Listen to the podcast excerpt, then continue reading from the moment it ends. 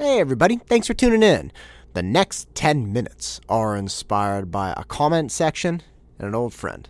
I hope you enjoy it. Welcome to the engine.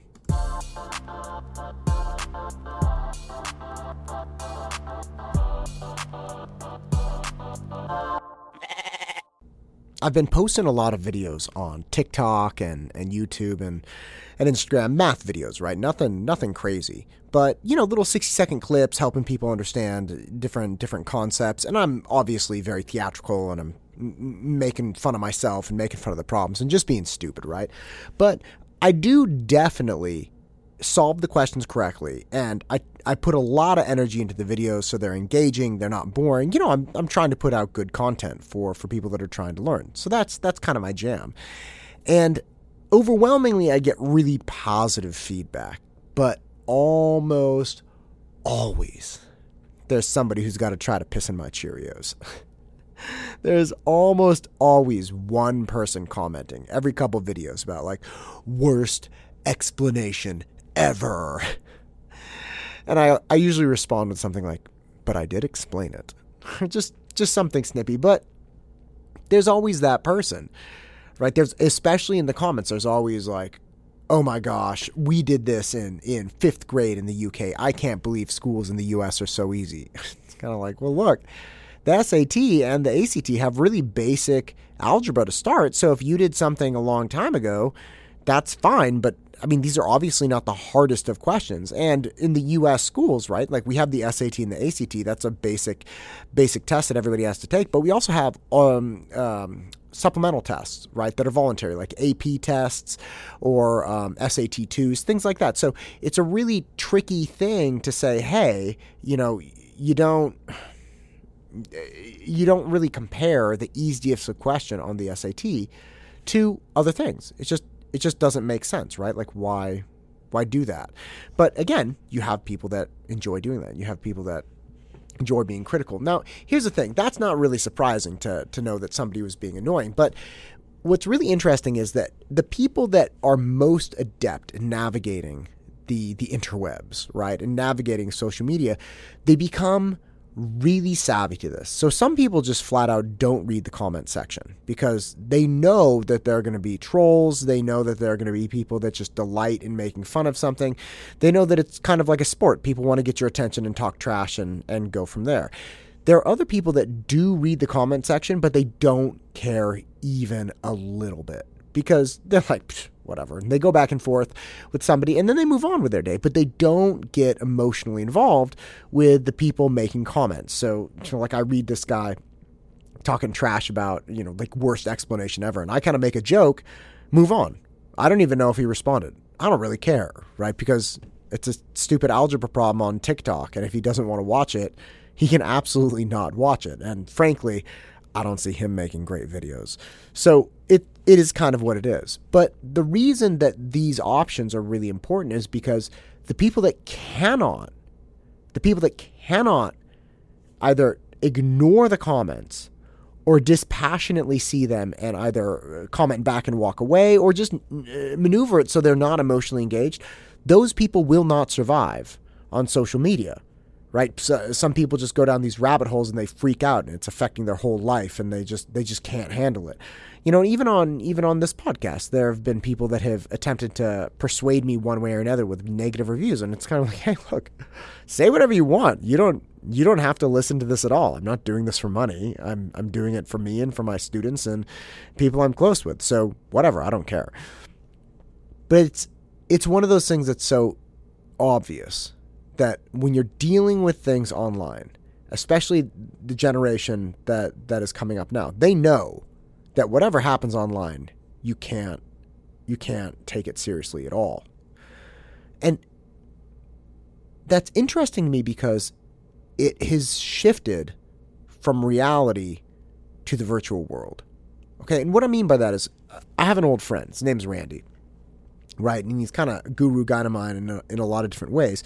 And he, we used to play dice a lot, right? And he would, you know, get into it. And I go over to his house in the summer, and, and me and my wife really enjoyed hanging out with him and his wife. And and so again, we'd do a barbecue, play dice, hang around, and uh, I remember one night in particular, I was I was just like zapping him with these jokes, right? Just throwing zingers at him, and he would laugh it off. He didn't care at all, right? But one thing he said is like, "Oh, there's always one in the group," and he again laugh it off. And I remember this. It was probably like 10, 15 years ago that this happened.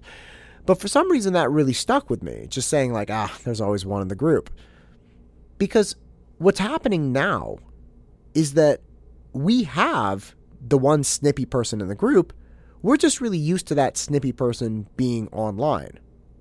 We're not used to those negative interactions in person. And you can see this because the mental health of college students, amazingly, is deteriorating because they cannot handle in-person interactions. There was a there was an example a couple years back of this college girl, uh, excuse me, girl who was going to college who called 911 because her roommate had called her a bitch and she lost it. She freaked out. She called. She didn't know how to handle it. And you see things like this happening. Uh, you see parents coddling coddling students. They're called snowplow parents. So it used to be a helicopter parent. So somebody would hover over the kid and make sure that you know everything was fine for the kid, or excuse me, that that the kid was getting everything done correctly and and getting the homework done. Again, hovering, right? Helicopter parents. But now snowplow parents are literally paving the way for students. So there's the least possible resistance for these students and they just kind of move through the world. And then when the parent's gone, when the snowplow's gone, and you have to forge ahead on your own, well, you hit all these obstacles and you don't know how to handle them because you've never hit a bump in the road. It's so obvious that people are developing social mm, kind of a, a social arsenal where they know how to navigate online landscapes. They know how to navigate online jerks. They know how to navigate online comments, and it becomes the whole like sticks and stones break my bones, right? But crappy comments on YouTube never hurt me. It's that kind of thing. And that's great. I mean, that's that's what we need to do if we're going to keep existing in these digital formats. But what we're losing as we shift more to the digital world with with social nuances is we're losing our ability to handle jerks in the real world. It's almost like you understand that you're always going to have some bad comment or some hater no matter what on the internet. But the second you meet somebody like that in the real world, you're like, "Oh my, oh my god. How could you say that about me? Oh, that's so terrible." Or, "Oh, it's so hurtful." Or, "Oh, like I don't know what to do." Yeah, you do, man. Ignore them. Just, if somebody tells you you have the worst hair they've ever seen, be like, yeah, but you have seen my hair. So whatever. It's like it doesn't even entirely make sense. Just make a bad joke and walk away. But the point is, we are now abandoning our actual social arsenal, our, our tools to deal deal with people, good and bad, in the real world, and we're developing them on, online. And again, the online tools are not bad. We need to have that so we can keep people moving forward in that realm as well. But we cannot abandon. We cannot abandon the age old understanding that hey, look, when you're hanging out with a group of people, no matter where you are, you could be on online, you could be in person, no matter where you are, there's always going to be one in the group there's always going to be something that says something inappropriate. There's always going to be somebody who's just a little off, a little goofy, doesn't quite get it, trying to make a joke, you know, pushes too hard, says something stupid when they're nervous. Who cares? There are always going to be those people. And we have to bring back our understanding that, man, sticks and stones. It doesn't matter what people say.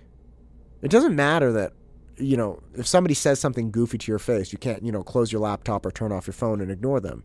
They're still there, but it doesn't matter. It's still just words.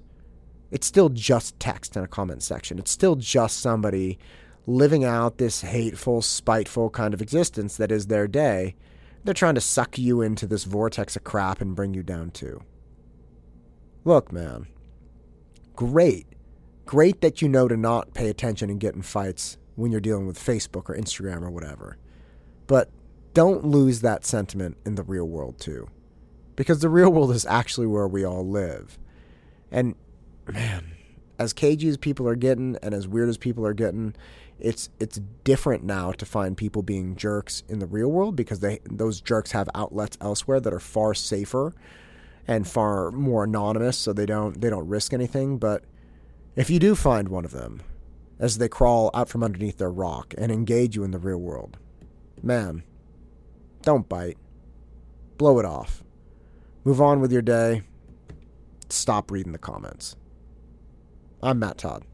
This is the engine that drives me. Go out and crush it.